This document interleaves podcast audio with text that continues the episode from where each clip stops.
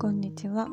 リエイティブライフでは、私リエが日々の暮らしや考え事などについてのんびりと学んで、のんびりとおしゃべりしています。はい、すいません、撮り直しめんどくさいからしないんですけど、今日は、日曜日ですかね。今ちょうど外はですね、もうなんか見えないぐらい吹雪いております。なんですけど、ほんの10分前ぐらいまではちょっと晴れてたんですよね。なんか最近こんな感じで、すごくお天気が忙しくて、わーって雪が降ったなと思えば止んで、なんか少し青空が見えたり、でもまた吹雪いたりみたいな感じがよく続いている気がします。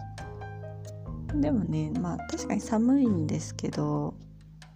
まあ着々と春には近づいてきてるなっていう感じではありますね。特にその日の出日の入りの雰囲気ですけど。で、あと昨日がね、日本だと東日本大震災の日でもありますけど、リトアニアでは、2回目の独立記念日っていう感じでした。2月の16日も一応独立記念日なんですけども、今回の3月11日の方の独立記念日っていうのは、まあワールドワーが終わって、でソ連から独立した1992年だっけ1年だっけ多分2年ですねの、3月11日を記念して独立記念日っていう感じだったんですね。まあ土曜日だったのであれですけど、やっぱり今も至るところにリトアニア国旗っていうものが飾られていて、お祝いムードだったんだなという感じでございます。はい、まあそういう風にいろいろあった今週だと思うんですけど、まあ私の方はですね、実は胃腸炎みたいな感じになっちゃってまして、というのも、まあ2週間前ぐらい、2回前とか前回のポッドキャストとかでも多分お話ししてると思うんですけど、すごいね、胃がやっぱ疲れてたんですよね。で、そのイベントだったりとか、イベントとはまた違う形でいろいろお肉ですとかお魚、卵、乳製品っていうものをたくさん食べる機会があって、まあ、乳製品だけじゃなくて、私はあんまり普段砂糖も取らないので、まあ、白い砂糖だとか、あとは添加物のいろいろ入ってるものだとか、そういうものをたくさん食べる機会があったりとか、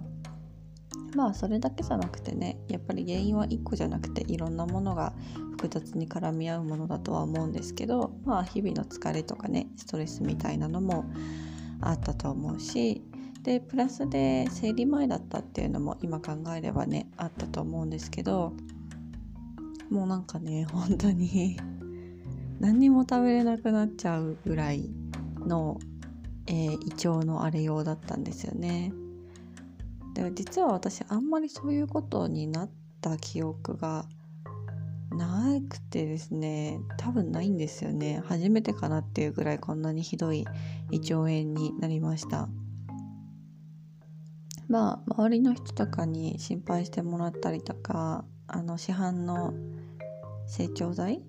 日本のやつをいただいたりとかもしたんですけど、まあね、胃腸が今どういう状態だったかっていうと、まあ、腸の中の微生物とかがもういろんなものに反応しちゃって、何を食べても飲んでもわーって炎症を起こすような状態だったので、まあ当然錠剤もですね、すぐ流れてしまったみたいな感じだったんですよね。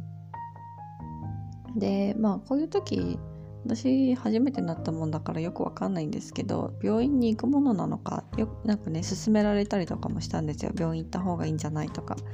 せめて薬局行った方がいいんじゃないかとか言ってくれたりしたんですけど、まあぶっちゃけね、そもそも時間なかったですね、そんなことするような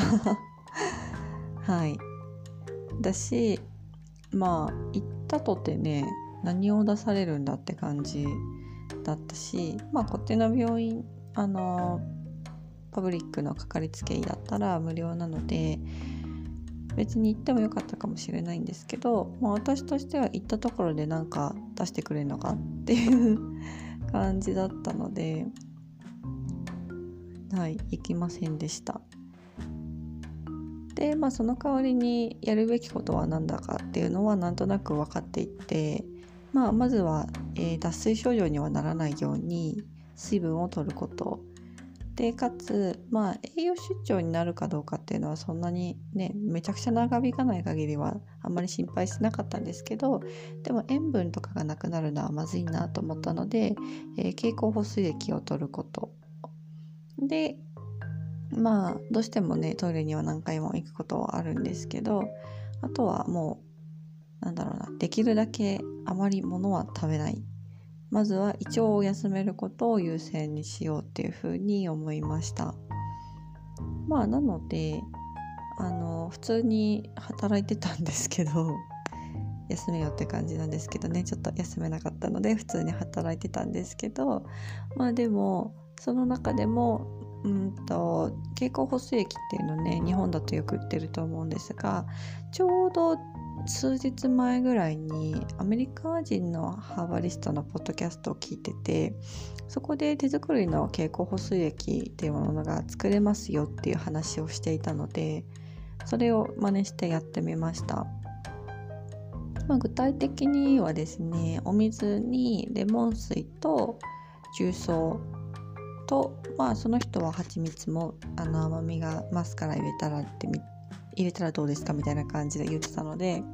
まあ、最初のうちはちょっと栄養補給も兼ねて入れてたりしてましたけど、そういう感じです。でこれって別にあんまり新しいアイディアではなくて、多分昔からある感じだと思うんですよね。むしろ私も学生の頃に疲れた時とかに重曹とクエン酸、まあ、これもレモン水でいいんですけどを混ぜて飲むと微炭酸みたいなものができて、すごいエネルギーの回復に役立つっていうものを聞いてからよく試してたんですよね。でそれと同じ感じで、まあエナジー補給っていうのはよくちょっと違うかもしれないけど、でもまあミネラルもね少し取れるし、ビタミンも少し取れるし、で塩分も入ってますので、こういう脱水症状になりそうな時とかにはすごく、あと物が食べられない時とかにはすごく、役立つ飲み物かなというふうに思いました。であとはプラスでファイトセラピーを学んでいる身としては、植物を使ったハーブのレメディも必要かなというふうに思って、これはいろいろ試してみました。でもまあ改めて大事だなと思ったのは、やみくもにいろいろ試すっていうよりは、まずは自分のその症状の状態と、あと原因を知ることがすごく大切だなというふうに思って、それを心がけてどんどん修正してったっていう感じなんですけど、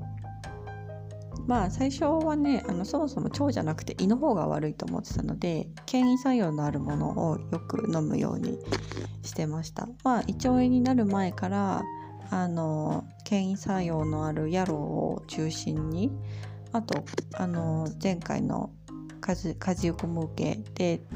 ゲットしたホップをちょっと飲んでみたりとかしてたんですけど、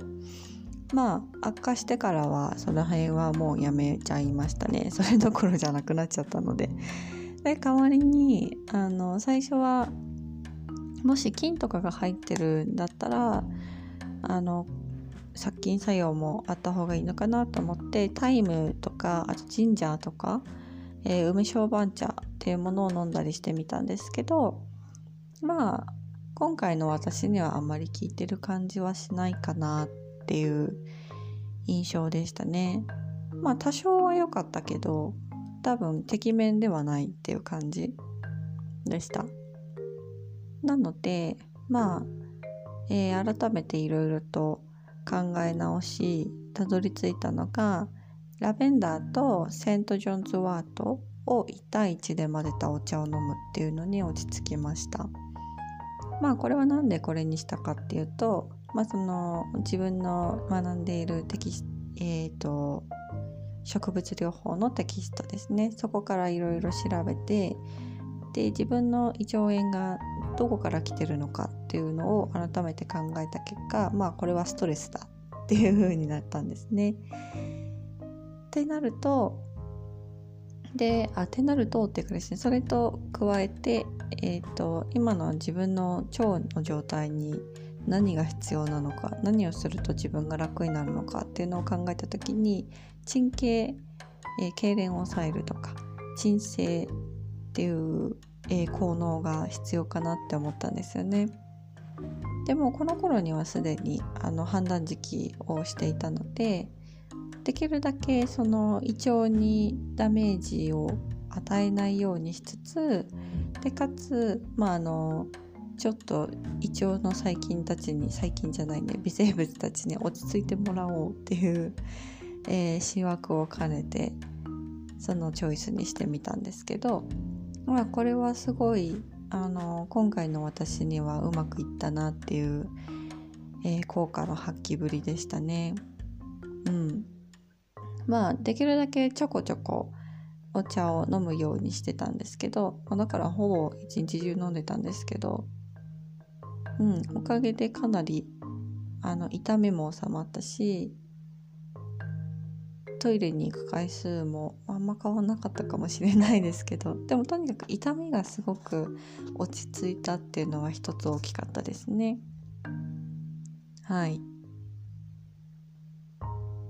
でこの後はですね、結局生理が来たので、そこからだんだん胃腸の調子も良くなったっていう感じだったんですけど、本当に昨日の昼ぐらいまで、判断時期続けてて、判断時期っつってもおかゆぐらいは食べてたんですけど、でもそんなに量もね食べられなかったんですけど、それが昨日ぐらいから生理が来て、生理が来たのは一昨日か。でそれぐらいから少しずつまたおかゆの量を食べられるようになって、でついに昨日の夜、おかゆ以外の固形物を初めて無事に食べたって感じでした。なので今日はね、恐るではありながら、朝ごはんにオートミールとナッツと、ラズベリーを入れたものをちょっと食べてみたりとか、お昼ご飯も玄米とちょっとお野菜とかを入れたジェノベーゼソースみたいなものをね食べたんですけど、油入れたから大丈夫かなって思ってるんですけど、今のところ大丈夫ですね。無事に回復に向かっております。本当に大変だったなっていう今年で一番長い1週間だったなっていう感覚ですらあるんですけど、でもそういう風にね、自分の体を通じて、植物療法の学びを深めることができたのは良かったかなっていう風には思うし、やっぱり病気っていうか不調とか、症状に対しても、どういう風に対処すればいいのかっていうのを考える際には、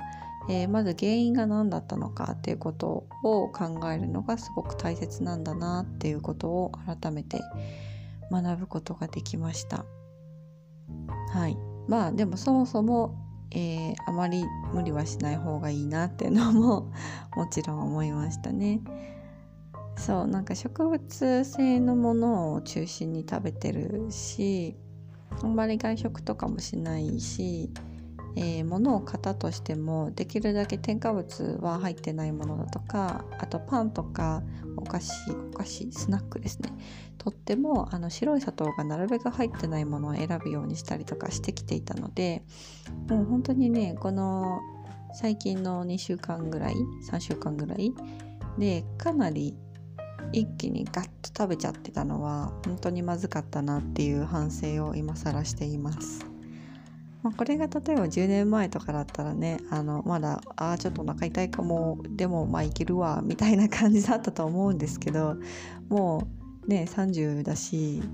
さすがに無理だろうっていう無理するなよって自分に言い聞かせてあげたいなというふうに思いました。そう、でもまあこうやってね、植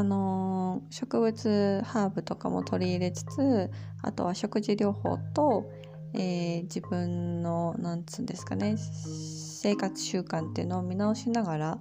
ちょっとした不調だとか症状っていうものは治せるんだなというふうに改めて感じましたので、